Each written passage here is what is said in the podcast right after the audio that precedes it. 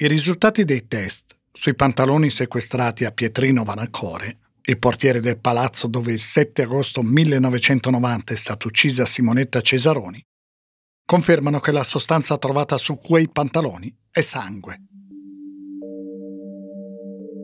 E secondo i test effettuati dalla polizia scientifica è sangue dello stesso Vanacore, ma è sangue con contaminazioni batteriche Vanacore soffre da tempo di patologia emorroidaria. Il sangue è causato da quello. Il 30 agosto il Tribunale della Libertà, che oggi si chiama Tribunale del Riesame, decide la scarcerazione del custode dello stabile di via Poma 2. Interrogato in carcere, Vanacore aveva detto Sono innocente, signor magistrato. Come glielo devo dire? Sono innocente. Io non voglio trascinare nel fango una persona per bene.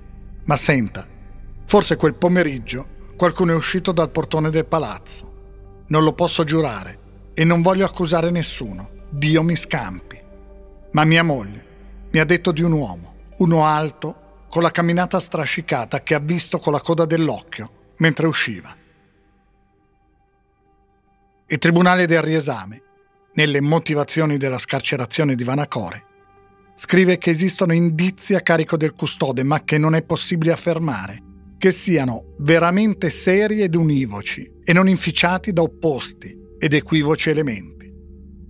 Inoltre, scrive il Tribunale, non si vede quale possa essere stata la molla che, facendo nascere in Vanacore, 58enne, un irrefrenabile impulso sessuale insieme omicida, abbia potuto indurre l'uomo ad aggredire per la sua prima volta, per quel che si sa, in vita sua. Il Tribunale del riesame non si limita a dire che non esistono motivi sufficienti per mantenere Vanacore agli arresti, ma dice anche che non ci si può concentrare esclusivamente su un presunto colpevole territoriale, cioè, è scritto nelle motivazioni, non può escludersi che gli assassini della ragazza, estranei al condominio, clandestinamente entrarono e uscirono nel complesso condominiale.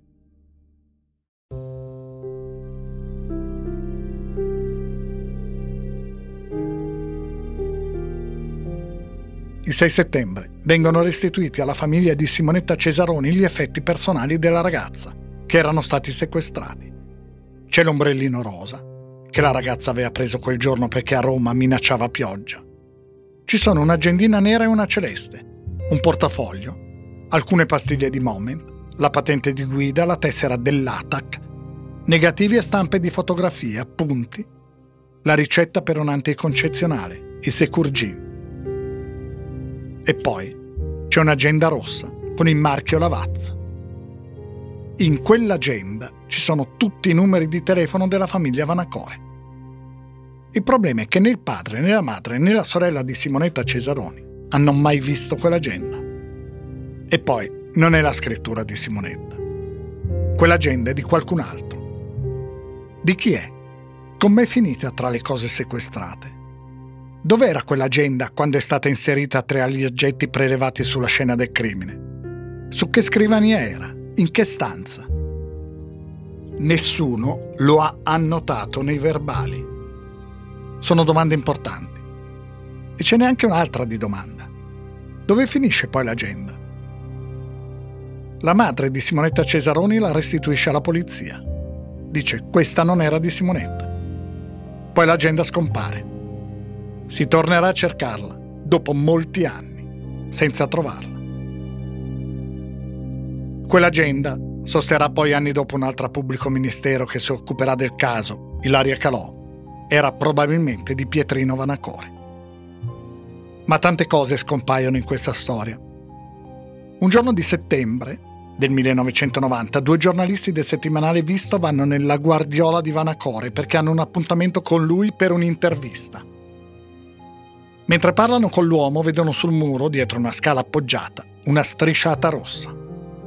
Pensano che possa essere sangue. Riferiscono il fatto prima all'avvocato di Vanacore poi alla polizia. Quando i poliziotti si recano nella guardiola, quella traccia è stata grattata via. Era sangue? Era qualcos'altro? Non era niente? Non si sa, non lo si è mai saputo. In via Poma le cose appaiono e scompaiono. C'è una cosa che però negli anni continuerà ad apparire. Il nome di Pietrino Vanacore. È a lui che il questore Umberto Improta, durante una trasmissione televisiva, si è rivolto dicendo Confessa. Noi lo sappiamo che sei stato tu.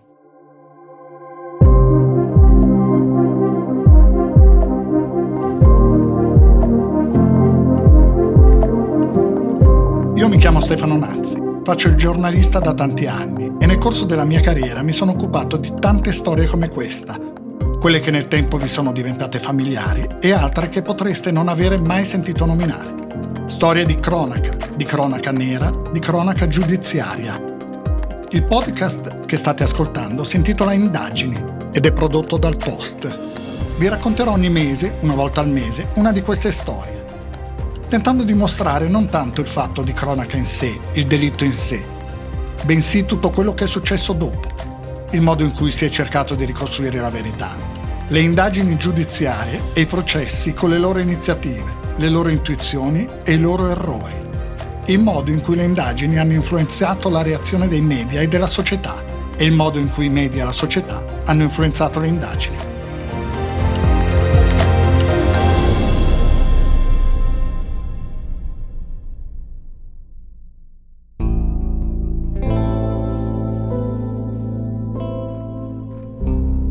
Le tracce trovate dal figlio di Pietrino Vanacore sul vetrino di protezione dell'interruttore generale dell'ascensore vengono analizzate, così come vengono analizzate altre due tracce trovate su un pannello di vetro applicato a sinistra nella cabina dell'ascensore, una a 106 e l'altra a 127 cm dal pavimento. C'è poi un'altra traccia trovata sul muro, nel sottoscala accanto al vano ascensore. I fotosegnalatori della polizia scientifica, cioè i tecnici incaricati di fotografare la scena del crimine, percorrono i corridoi delle cantine e scoprono che c'è un passaggio che collega la cantina della palazzina B, dove è avvenuto l'omicidio, con quella della palazzina F. Quindi una persona avrebbe potuto raggiungere il portone della palazzina F e poi uscire dal complesso di edifici, passando dai sotterranei, senza essere vista. La traccia trovata sul muro vicino al vano ascensore è sangue del gruppo B, tipizzato GM A-B+. È incompatibile con la vittima, così viene messo da parte. Uno dei due reperti trovati sul vetro dell'ascensore è sangue del gruppo 0 appartenente a Simonetta Cesaroni. L'altro reperto non viene nemmeno analizzato. Verrà fatto solo nel 2007. Non è mai stato spiegato negli anni come mai le tracce nell'ascensore non siano state individuate prima. Com'è possibile che siano state viste da Mirko Vanacore, il figlio del custode, il 27 agosto, 20 giorni dopo l'omicidio? Qualcuno ha parlato di depistaggio, cioè del fatto che quel sangue fosse stato messo apposta nell'ascensore quando i rilievi della polizia erano definiti. Ma è un'ipotesi che non regge. A che cosa sarebbe servito far trovare tracce di sangue 20 giorni dopo il delitto? E poi come sarebbe stato conservato quel sangue? A che scopo? No, quel sangue semplicemente, è la spiegazione più logica, non era stato visto prima. Ma c'è anche un'altra domanda. Perché una delle tracce non venne analizzata? Anche questo non ha mai avuto risposta. Il 31 agosto 1990 Pietrino Vanacore, pochi giorni dopo essere stato scarcerato, partecipa a uno speciale del TG2 della RAI. Il giornalista, come spesso accade in questo tipo di interviste, chiede al custode di rivolgersi alla famiglia di Simonetta Cesaroni. Signor Vanacore, volevo chiederle una cosa. Lei ha detto, mh, mm, credo ieri, ad un giornalista che appena sarebbe uscito mh, mm, di prigione, appena uscito di prigione aveva intenzione di mettersi in contatto con la famiglia. Certo. Ecco, l'ha fatto? Certo, non ho avuto il minimo tempo. Guarda. Ecco, noi le diamo l'occasione qui, certo. eh, da questa platea in qualche modo, certo. di, di dire qualche cosa. Di dirgli come padre, come padre io che ho figli, mi medesimo al loro dolore perché so cosa significa figli e quindi sono partecipe, partecipe, dal primo momento sono stato partecipe nel, nel dolore grosso avuto.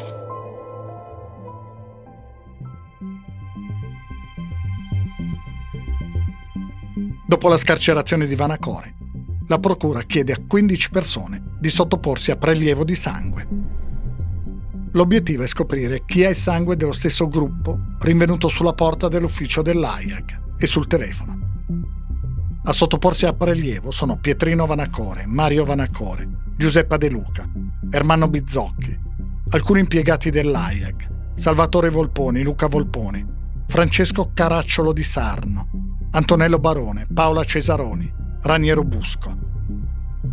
Le analisi stabiliscono che l'antigene A, cioè quello repertato sulla porta dell'ufficio, è presente nel sangue di Giuseppa De Luca, di Mario Vanacore, di Ermanno Bizzocchi, socio di Salvatore Volponi e datore di lavoro della Cesaroni, di Maria Luisa Sibilia e di Salvatore Sibilia, entrambi dipendenti dell'AIAC.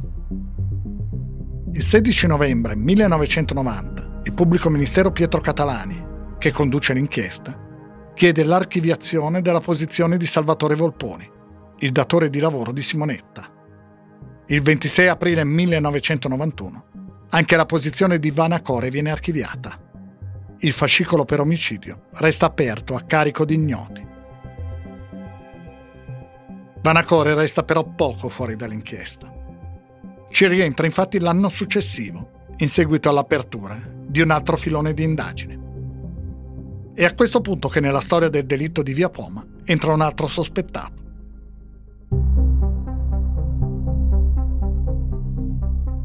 Tutto nasce da una relazione che un dirigente del commissariato Flaminio Nuovo di Roma invia al nuovo questore di Roma, Ferdinando Masone, che poi diventerà capo della polizia.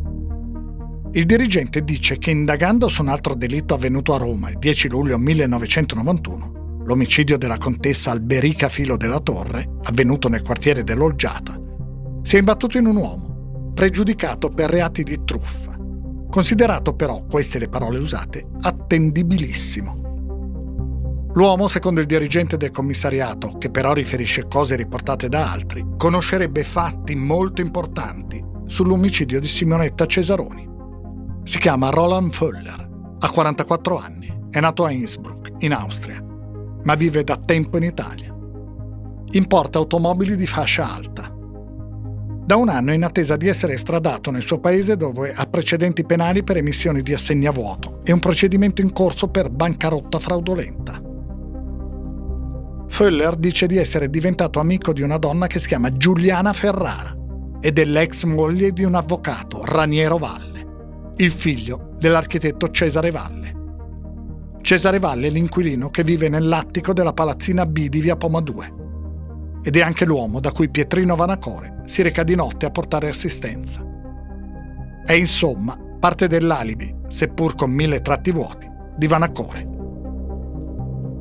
Foller e Giuliana Ferrara si sono conosciuti per caso e da allora si sentono spessissimo, anche se si sono visti una volta sola. A Föller la donna avrebbe raccontato, questo almeno ciò che dice lui, che l'ex marito starebbe con una ragazza di circa 20 anni. Poi gli ha parlato dei suoi due figli, Filippo e Federico. Quest'ultimo le darebbe grandi preoccupazioni. Sarebbe in cura per alcuni problemi di natura psicologica. Il 7 agosto 1990, Giuliana Ferrara avrebbe confidato a Föller cose molto importanti.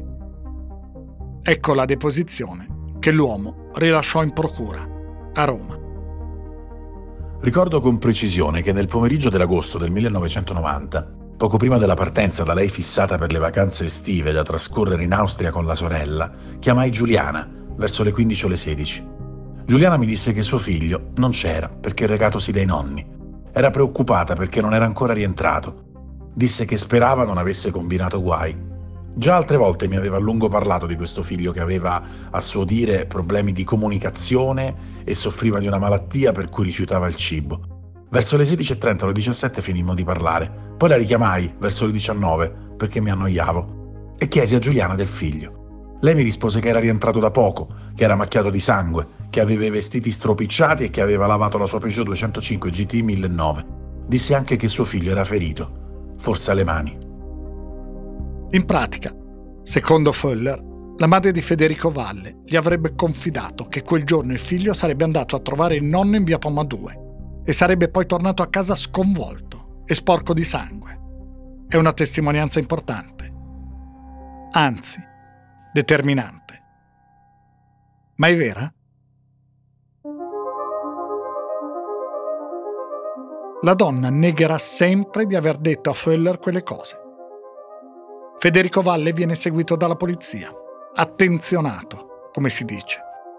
Un giorno viene anche fermato per un controllo e con una scusa portato in questura. Qui un poliziotto gli dice, aspetta, hai qualcosa tra i capelli, te la tolgo io senza farti male. Taglia un piccolo ciuffo a valle. Servirà per estrarre il DNA. Il 3 aprile 1992 Federico Valle riceve un avviso di garanzia. È stato iscritto nel registro degli indagati per il delitto di Via Poma. Così un telegiornale descrive il nuovo indagato, analizzando anche in pochi secondi i suoi dolori e i suoi problemi. Un uh, ragazzo che aveva dei problemi uh, emotivi, psicologici, sul viso scavato di Federico Valle e negli occhi che sembrano persi nel vuoto i segni dell'anoressia e forse del dolore per la separazione dei genitori. Due infermiere di uno studio dentistico si precipitano alla polizia per dire che hanno notato sul braccio di Federico Valle, durante una seduta nello studio dove lavorano, i segni di una ferita. Il sangue di Federico Valle viene esaminato è il gruppo A di Q alfa 1.1-1. Due ematologi, nominati dalla Procura, dicono che il sangue trovato sulla porta dell'ufficio dove è avvenuto l'omicidio potrebbe essere il sangue della vittima mescolato al sangue di Federico Valle. Potrebbe essere, non c'è nessun riscontro. Si tratterebbe, secondo i due esperti, di una traccia mista con gli strumenti attuali sarebbe possibile scindere i due DNA presenti in una traccia mista e arrivare a conclusioni attendibili. Allora, nel 1992, si poteva rimanere solo nel campo delle ipotesi. Il 12 novembre 1992 il pubblico ministero Pietro Catalani chiede il rinvio a giudizio di Federico Valle. Scrive il pubblico ministero. All'epoca l'indagato soffriva già da due anni di una grave forma di anoressia di tipo secondario, connessa cioè a problemi psichici profondi.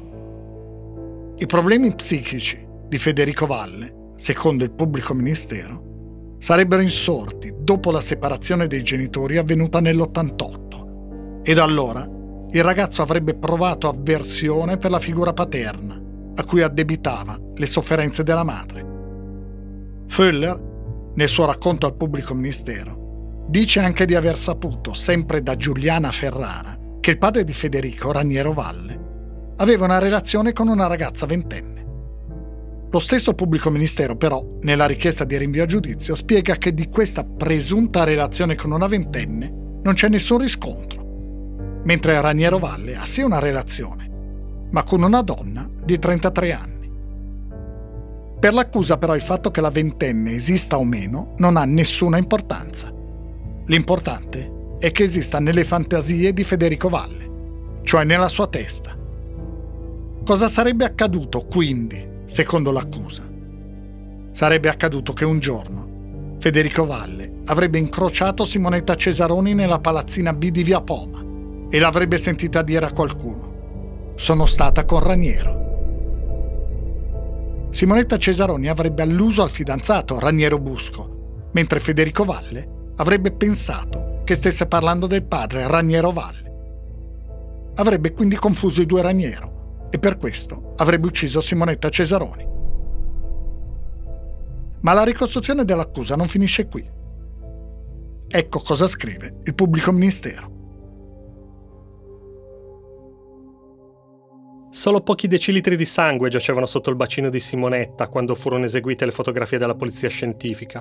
Invece, considerato il quantitativo di sangue rinvenuto nel cadavere, se ne sarebbero dovuti trovare sul pavimento circa 3 litri, che erano stati quindi raccolti. Il pavimento attorno al capo presentava loni rossastri come da pulizia. Uno straccio e alcuni asciugamani di carta, rinvenuti in uno stanzino dell'appartamento, erano ancora umidi quando la squadra mobile effettuò il controllo.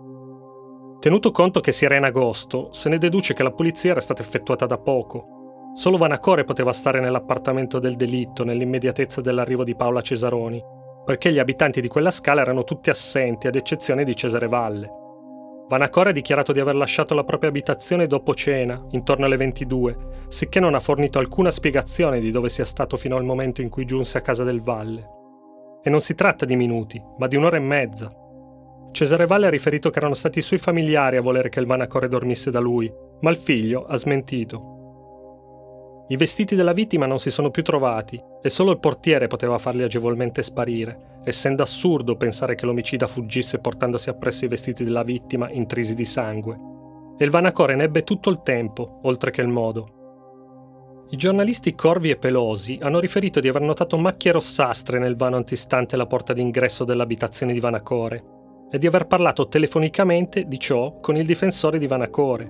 Dopodiché, tornati sul luogo, avevano trovato il muro grattato, così come lo trovò la polizia. Quindi, secondo l'accusa, Federico Valle sarebbe l'assassino e Pietrino Vanacore avrebbe poi pulito la scena del crimine. Ma perché Vanacore l'avrebbe fatto? Non c'è risposta. Però c'è un problema.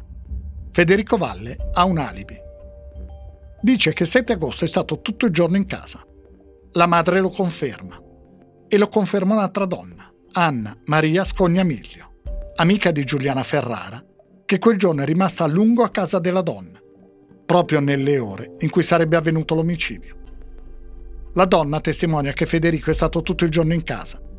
Dice anche che il giorno dopo lei, Giuliana Ferrara e Federico Valle sono andati al mare a Fregene e che Federico non aveva nessuna ferita.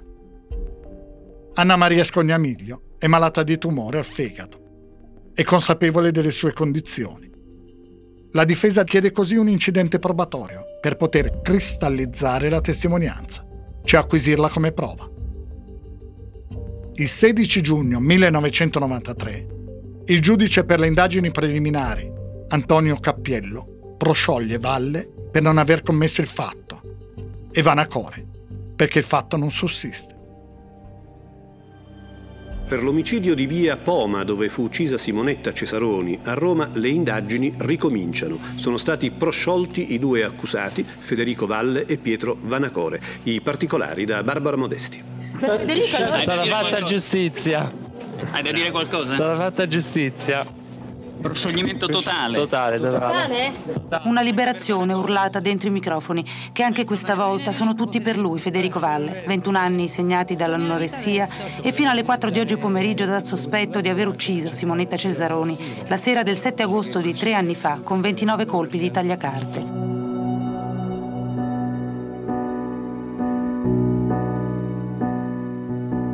Per il GIP, l'alibi di Federico Valle è inattaccabile. Non esiste nessuna prova che conoscesse Simonetta Cesaroni e non si capisce nemmeno perché. Mentre Pietrino Vanacore puliva tutte le tracce di sangue, Federico Valle, autore dell'omicidio, sia invece tornato a casa sporco di sangue. Inoltre, quella che le infermiere dello studio dentistico avevano preso per una ferita è una smagliatura dovuta al forte dimagrimento. La procura fa ricorso contro il proscioglimento ma il ricorso viene respinto prima dalla Corte d'Appello di Roma e poi dalla Corte di Cassazione. Federico Valle, dopo essere stato indicato come assassino certo di Simonetta Cesaroni, esce di scena per sempre dalla storia del delitto di Via Poma.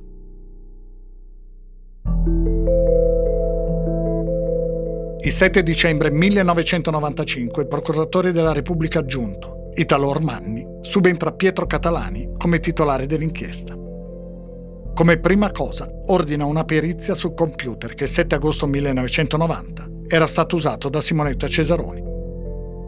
Il computer viene ufficialmente posto sotto sequestro. Fino a quel momento nessuno ci aveva pensato. Era stato sì analizzato, ma non sequestrato, per cinque anni. Dalle ricostruzioni effettuate nei giorni successivi al delitto, quel computer era stato utilizzato da Simonetta Cesaroni il 7 agosto 1990 a partire dalle 16.37. Era poi stato spento, probabilmente involontariamente, da un agente di polizia all'1.37 dell'8 agosto. Dopo era rimasto lì, negli uffici dell'AIAG, e aveva continuato a essere utilizzato dagli impiegati almeno fino al 30 agosto 1992. L'analisi del computer dovrebbe mostrare su quali dati abbia lavorato Simonetta Cesaroni quel giorno. E rispondere alla domanda, perché la ragazza era lì il 7 agosto? Era davvero necessario che quel pomeriggio andasse alla AIAG? Il computer però non fornisce indicazioni determinanti.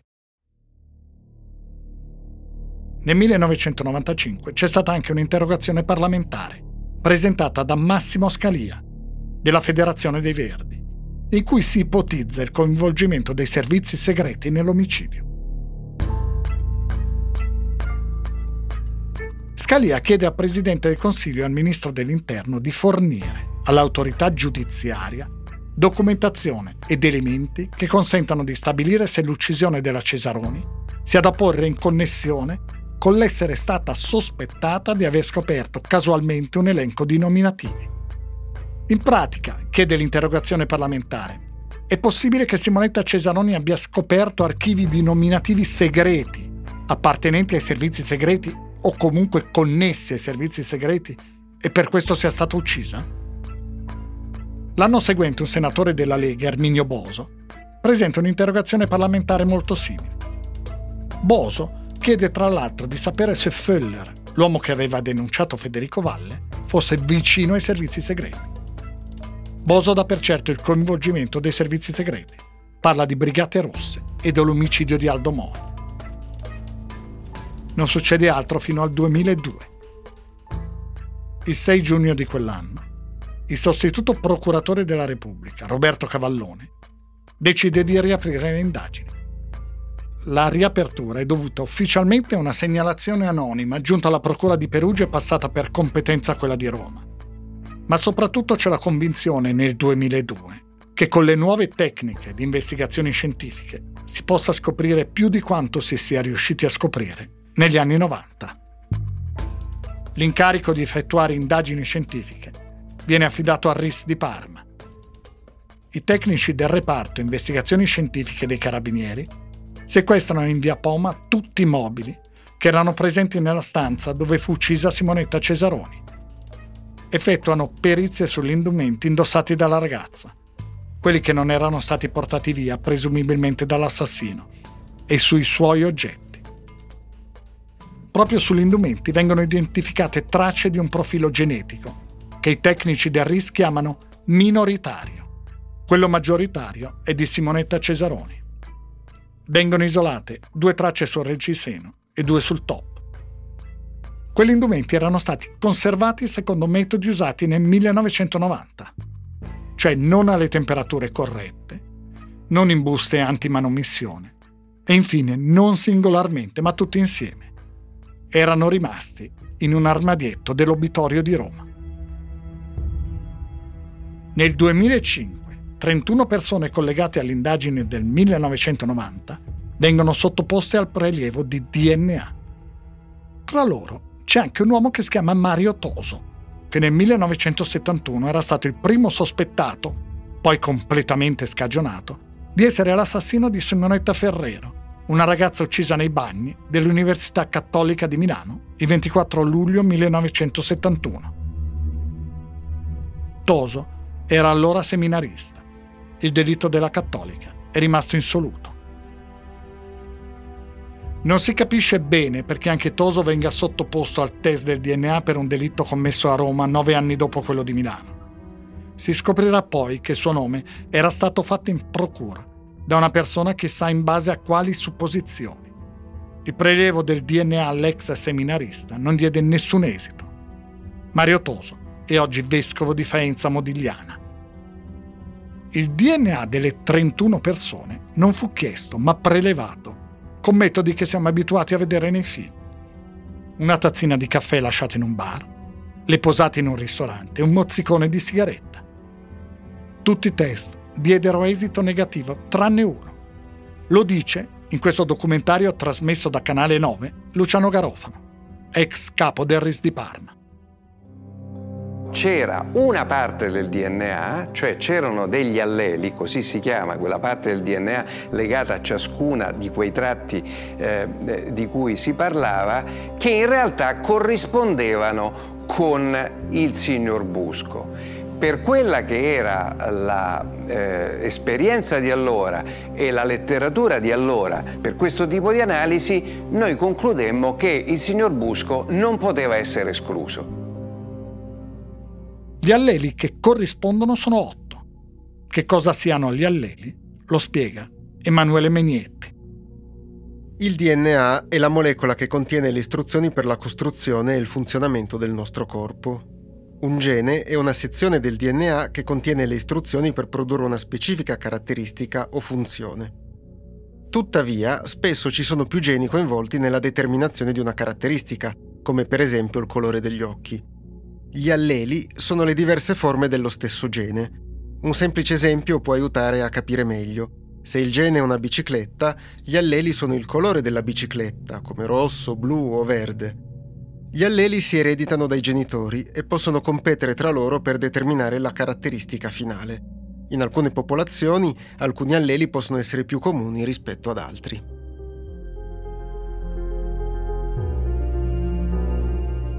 Il 12 gennaio 2007, molto prima che la relazione del RIS venga consegnata in procura a Roma, la trasmissione Matrix di Canale 5 anticipa i risultati. In trasmissione si dice che sugli indumenti di Simonetta Cesaroni è stato trovato il DNA di Raniero Busco. Il pubblico ministero Cavallone querela il conduttore della trasmissione, Enrico Mentana, per la fuga di notizie. La relazione del RIS viene consegnata agli inquirenti nel settembre 2007, nove mesi dopo la messa in onda del programma. Raniero Busco viene iscritto nel registro degli indagati. Il 28 maggio 2009 la Procura di Roma ne chiede il rinvio a giudizio. Il 9 novembre dello stesso anno, il giudice per l'udienza preliminare accoglie la richiesta. Dopo 19 anni ci sarà un processo per l'omicidio di Simonetta Cesaroni. L'accusa Busco si basa sul DNA. La difesa dell'uomo risponde che Busco e Cesaroni erano stati insieme tre giorni prima del delitto e quindi il DNA risaliva senz'altro a quell'occasione, a quei contatti. L'accusa sostiene però che gli indumenti indossati il giorno dell'incontro con il fidanzato erano poi stati lavati. A questo la difesa obietta che di un eventuale lavaggio non c'è prova e soprattutto non c'è prova che un normale lavaggio possa cancellare tutte le tracce biologiche. L'accusa si basa anche sul presunto morso sul seno di Simonetta Cesaroni, indicato dal medico legale nel 1990. Il segno indicato come morso viene confrontato con l'arcata dentale di Busco. Secondo i periti dell'accusa, arcata inferiore e segni del morso sono compatibili. L'arcata dentale è quella di 17 anni dopo e il segno del morso ovviamente può essere visto dai tecnici solo in fotografia. Un forte punto a favore dell'accusa è dato dall'alibi fornito da Busco. Interrogato nel 2004, dopo la riapertura delle indagini, Busco ha detto che il 7 agosto 1990 dalle 17.30 alle 18.30 era stato sotto casa sua con l'amico Simone Palombi a riparare un motorino. Palombi però in parte lo smentisce e dice è vero, l'abbiamo fatto, ma erano le 19.30. Busco al processo dirà forse mi sono sbagliato, sono passati tanti anni, però andate a vedere cosa dissi quando mi interrogarono nel 1990. Evidentemente il mio alibi allora venne riscontrato. Solo che nei documenti di quei giorni non c'è nessuna traccia dell'alibi di Busco. O nessuno glielo chiese, oppure la pagina contenente il verbale è sparita. Che nessuno glielo abbia chiesto sembra un'ipotesi del tutto incredibile e assurda, persino in una storia dalle mille stranezze e incongruenze come questa. E quindi probabilmente quella pagina di verbale si è persa, chissà dove. I giornali tornano ad analizzare i rapporti tra Simonetta Cesaroni e il suo fidanzato. In alcune trasmissioni televisive si svolge una specie di processo ai sentimenti, come se il fatto che Raniero Busco fosse meno coinvolto, meno innamorato di lei, rappresentasse una colpa, forse un indizio. Il 3 febbraio 2010 inizia il processo. Ecco un passaggio dell'interrogatorio della pubblico ministero Ilaria Calò a Raniero Busco, proprio sulla questione dell'alibi. Lei ha fornito ai carabinieri un alibi falso. Ah, guardi, eh, questa circostanza eh, a me mi è stata chiesta nel, nel 2005, adesso non ricordo la data, 2004. E 4. Quindi a distanza di 14 anni. Infatti io a distanza di 14 anni, 15 anni, avevo questo ricordo. Infatti al maresciallo dei carabinieri chiesi, mi ricordo eh, di essere stato con Simone, non sono sicuro, andate a verificare quello che ho dichiarato all'epoca. E qui la risposta del maresciallo fu, eh, purtroppo il suo, il suo verbale del 90 non c'è.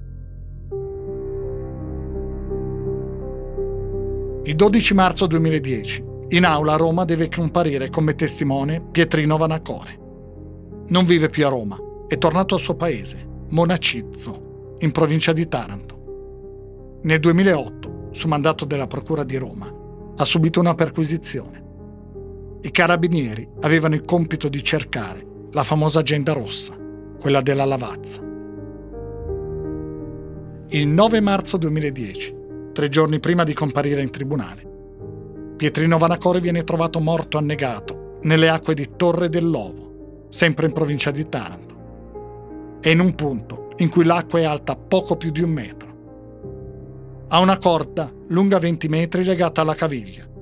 L'altra estremità è fissata a un albero. Ha lasciato due cartelli nella sua auto. In uno è scritto, senza nessuna colpa, né mia né della mia famiglia, ci hanno distrutti nell'immagine, nel morale, in tutto il resto. Lo porteranno sulla coscienza. Sull'altro è scritto: vent'anni di sofferenze e sospetti ti portano al suicidio. Alcuni giornali ipotizzano che si sia trattato di un omicidio.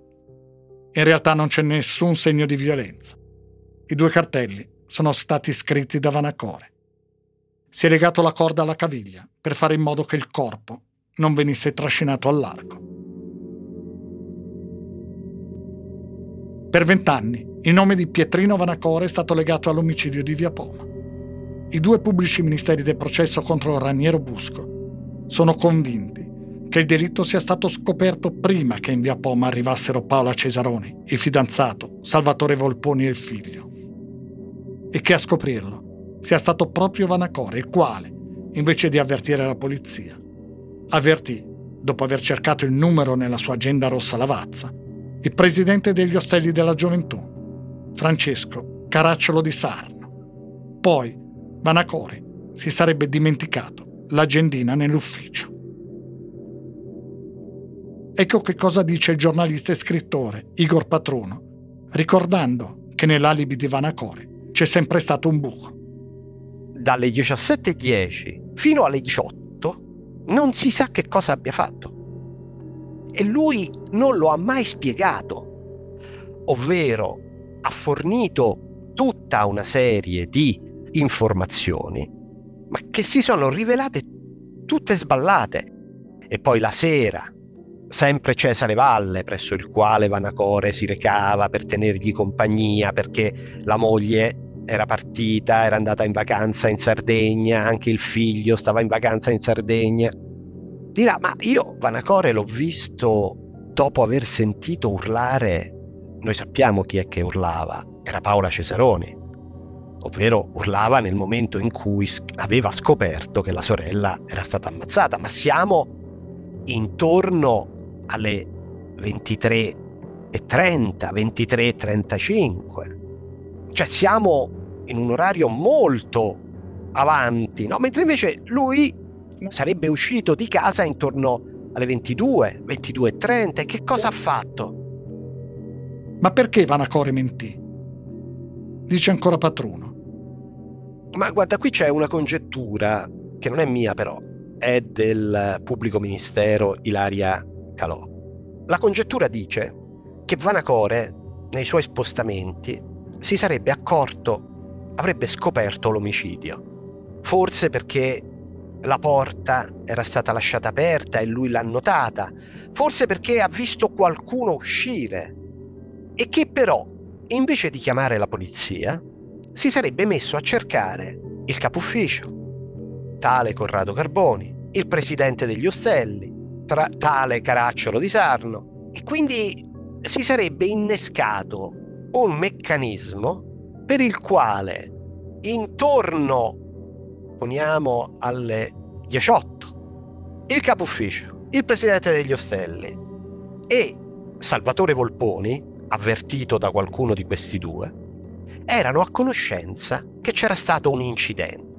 O meglio, forse questo pensava Salvatore Volponi, sempre a detta del pubblico ministero Ilaria Calò, pubblico ministero nel processo di primo grado. Questa congettura, in effetti, tale rimane, perché diciamo che è sostenuta da un altro elemento, ovvero un'agendina rossa marchiata Lavazza che restituita poi, molto dopo il delitto, eh, alla famiglia per erroneamente, fece pensare che fosse stata in realtà repertata, anche se non c'è un documento di repertazione, dentro l'ufficio e che quindi, siccome questa agendina rossa lavazza apparteneva a Pietrino Vanacore, lui l'avrebbe usata per cercare tutta questa gente.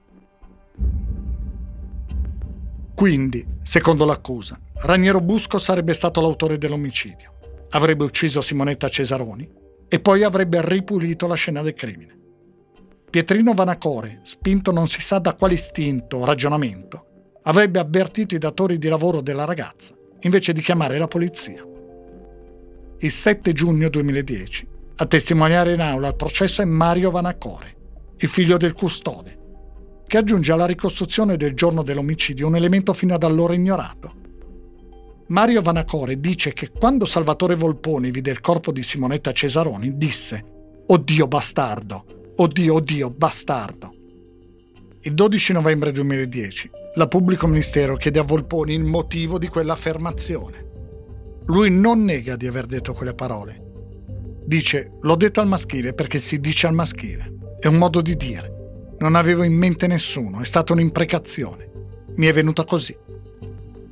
Il 26 gennaio 2011, Raniero Busco viene condannato a 24 anni di carcere.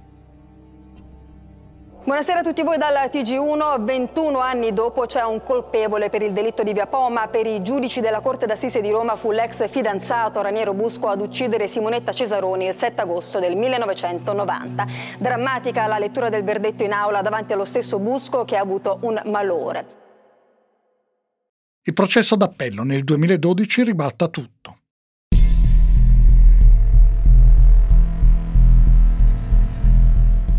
La Corte d'Appello ha disposto quelle perizie cosiddette super partes che non erano state richieste nel processo di primo grado.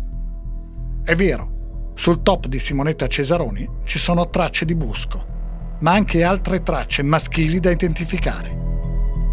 Busco e Simonetta Cesaroni poi erano stati insieme due giorni prima del delitto. Quelle tracce possono risalire ad allora. Il sangue sulla porta dell'ufficio è del gruppo A, mentre Raniero Busco è il gruppo zero. L'ipotesi del morso viene poi del tutto smontata.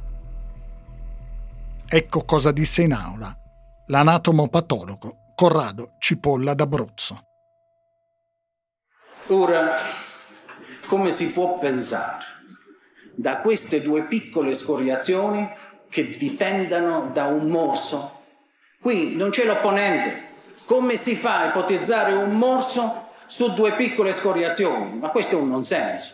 Non solo, ma poi addirittura si vuole elaborare tutta una serie di indagini che non solo partono dal presupposto che quello è un morso, ma addirittura elaborano tutta una teoria per dimostrare che non solo è un morso, ma quando è riferibile proprio alla dentatura, badate bene, arcata inferiore dell'imputato.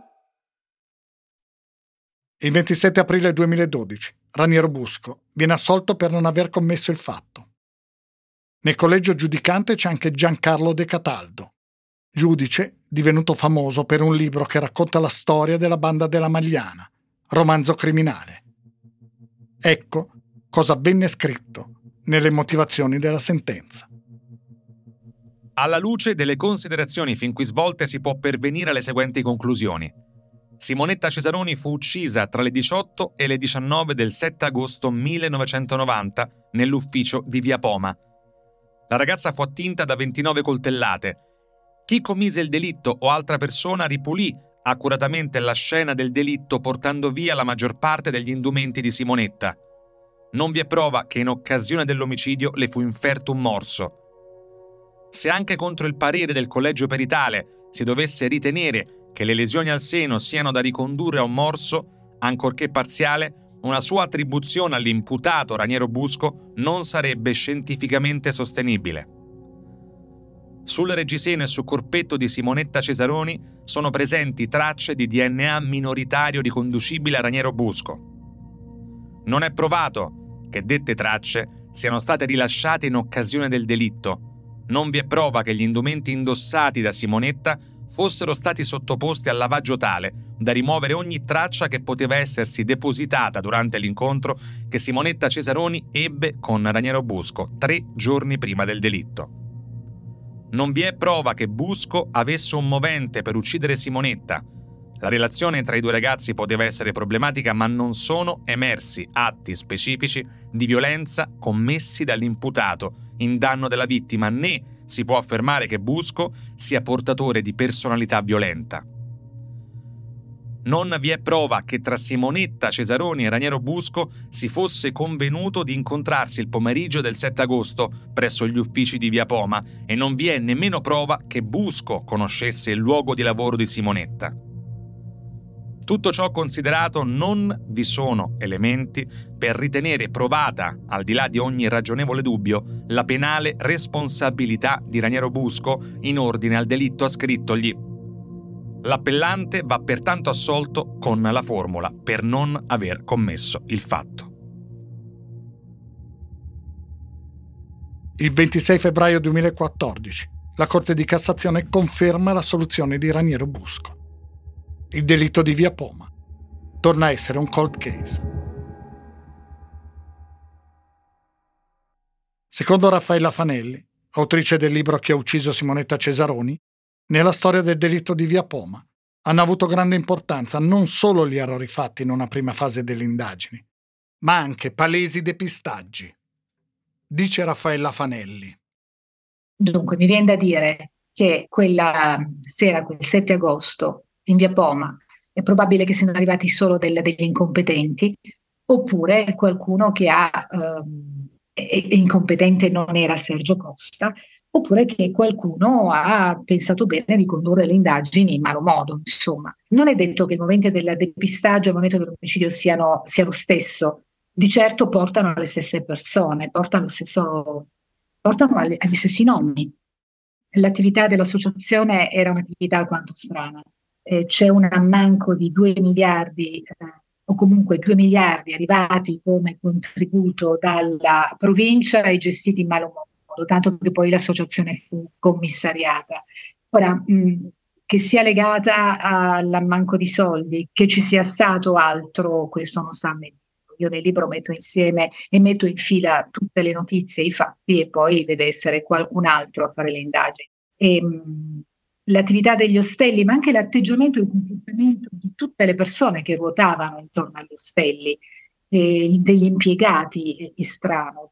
Tutti prendono le distanze da Simonetta Cesaroni, eh, tutti dicono di non averla mai vista, di non averla mai incontrata prima, di non averla mai incrociata, se non Anita Baldi, che eh, era la terza in carica, terza, era subito dopo Caracciolo e Corrado Carboni, che era il direttore, era la persona che comunque eh, dichiarato di aver conosciuto Simonetta, ma l'unica.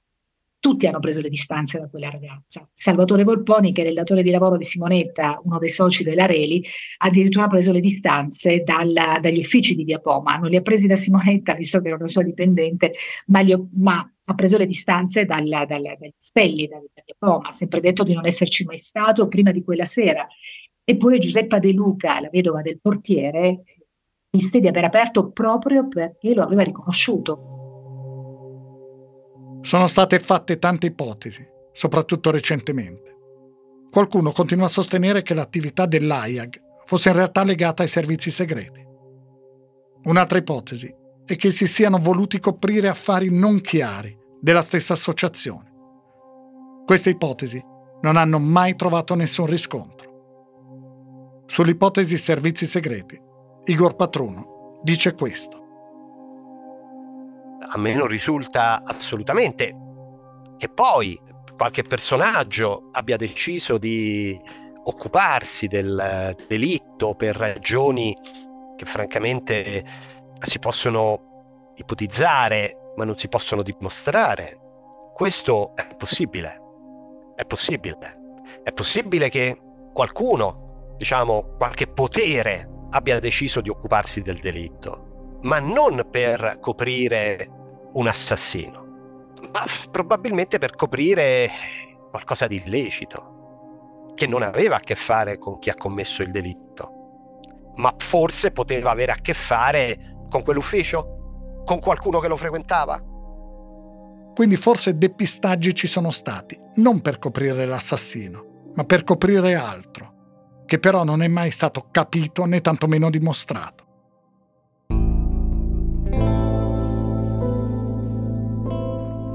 Nel settembre del 2022 la Commissione parlamentare antimafia ha chiesto alla Procura di Roma di considerare l'ipotesi di più approfonditi atti investigativi volti a valutare il possibile legame tra il furto nel cavò di cui fu vittima, tra gli altri, Francesco Caracciolo di Sarno, con gli uffici dell'AIAG e con il delitto cui si riferisce la presente sezione della relazione finale. La Commissione antimafia si riferisce a un furto avvenuto in una filiale della Banca di Roma nel 1999. Fu rubato il contenuto di 144 cassette di sicurezza su un totale di 900. Una delle 144 cassette era di proprietà di Francesco Caracciolo di Sarno, il presidente dell'AIAG. A compiere il furto con altri fu Massimo Carminati, ex terrorista fascista, soprannominato il Cecato. Perse l'occhio sinistro in seguito a un colpo di pistola sparato da un poliziotto. Carminati è stato uno dei protagonisti dell'inchiesta chiamata Mafia Capitale. Secondo l'ipotesi formulata dalla Commissione antimafia, il furto in quel cavò fu forse realizzato proprio per impossessarsi di documenti appartenenti a Caracciolo di Sarno e relativi al delitto di Via Poma. Sono suggestioni, ipotesi.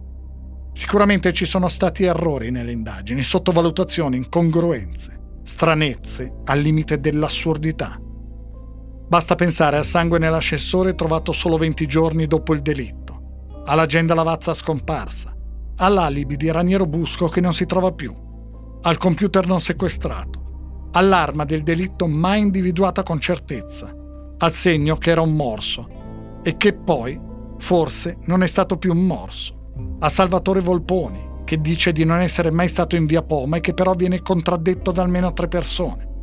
E poi ai corridoi che collegano le cantine di Via Poma, la presenza di funzionari dei servizi segreti non registrati nei verbali, alla poliziotta che lascia un biglietto sulla scena del crimine e che viene scambiato per un indizio, alla traccia di sangue nella guardiola del portiere che prima c'è e poi non c'è più, a Salvatore Volponi che pronuncia la parola bastardo. E ancora oggi non si è capito perché quel giorno Simonetta Cesaroni sia andata all'AIAC. C'era davvero un lavoro da terminare ha scritto l'autore Felix Mettler nel suo libro Il cinghiale. Dubito che si possa ideare il delitto perfetto.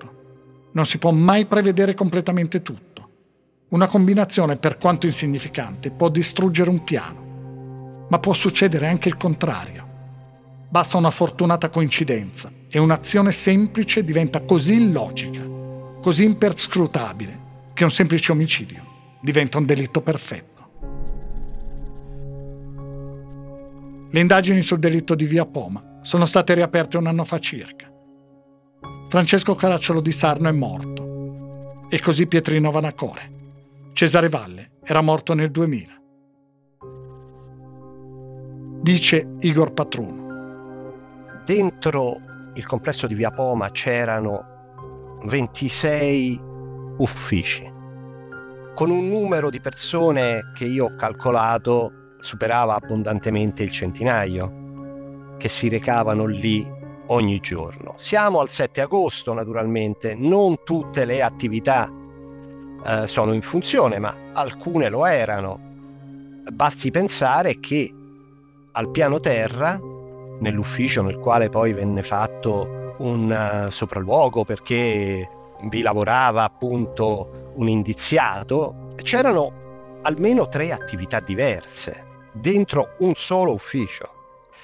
Ora, nella palazzina A c'era uno studio di avvocati e c'erano cinque avvocati, c'erano una decina di praticanti. Il ragionamento che io ho fatto è questo. Fin da subito le attenzioni si sono rivolte nei confronti del portiere. Perché? Perché il portiere aveva e non ha mai spiegato no? un buco clamoroso negli alibi del pomeriggio e della sera. Inoltre aveva chiaramente mentito su numerosi aspetti eh, della sua giornata. Però tutto questo ha permesso che si tralasciasse la posizione di innumerevoli soggetti che quel giorno potevano, erano nelle condizioni di essere in via Poma, quindi potevano tranquillamente entrare nel complesso delle palazzine di via Poma e quindi potevano anche trovarsi nella condizione di entrare nell'ufficio dove Simonetta Cesaroni lavorava. Quindi, a mio avviso, quello che si è tralasciato è, è tanto, e cioè è la posizione di decine di soggetti che avrebbero potuto essere là il 7 agosto nel pomeriggio.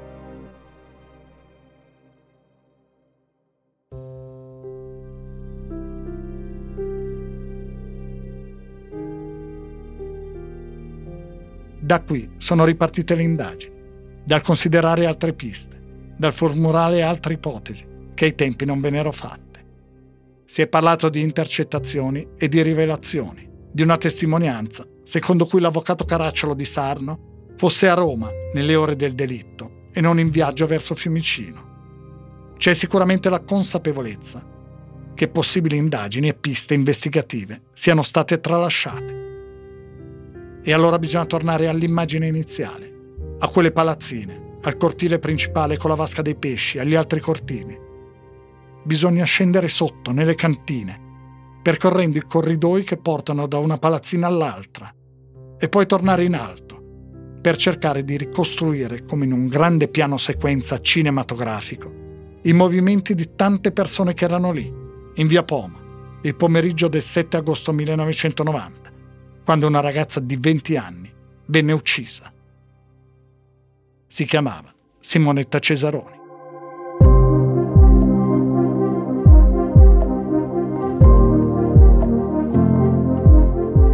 Avete ascoltato la nuova storia di indagini sull'omicidio di Simonetta Cesaroni, avvenuto a Roma, in via Poma, il 7 agosto 1990.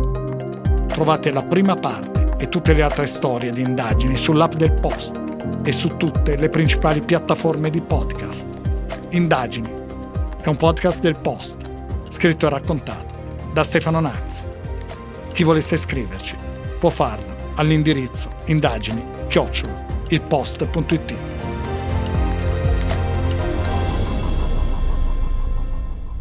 In questa puntata di indagini si parla di un probabile suicidio.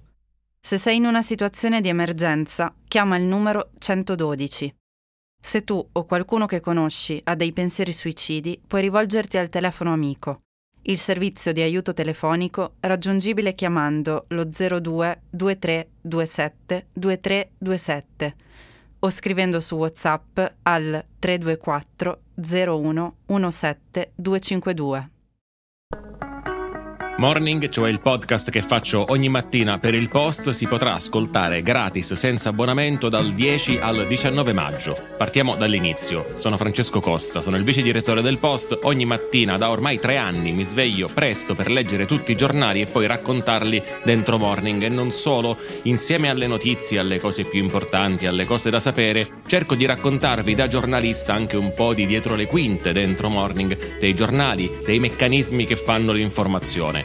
Morning è un podcast normalmente rivolto alle persone abbonate al post, ma appunto, siccome compie tre anni, per ascoltarlo dal 10 al 19 maggio basterà semplicemente scaricare l'app del post, che è gratis, registrarsi con un account gratuito anche quello e ascoltare Morning, Morning Weekend, anche l'archivio. Se volete, se siete curiosi, è una buona occasione per provare. Prometto che ascoltando Morning non vi mancheranno poi per tutta la giornata gli argomenti di discussione, prometto anche che non parlo sempre così veloce. A presto!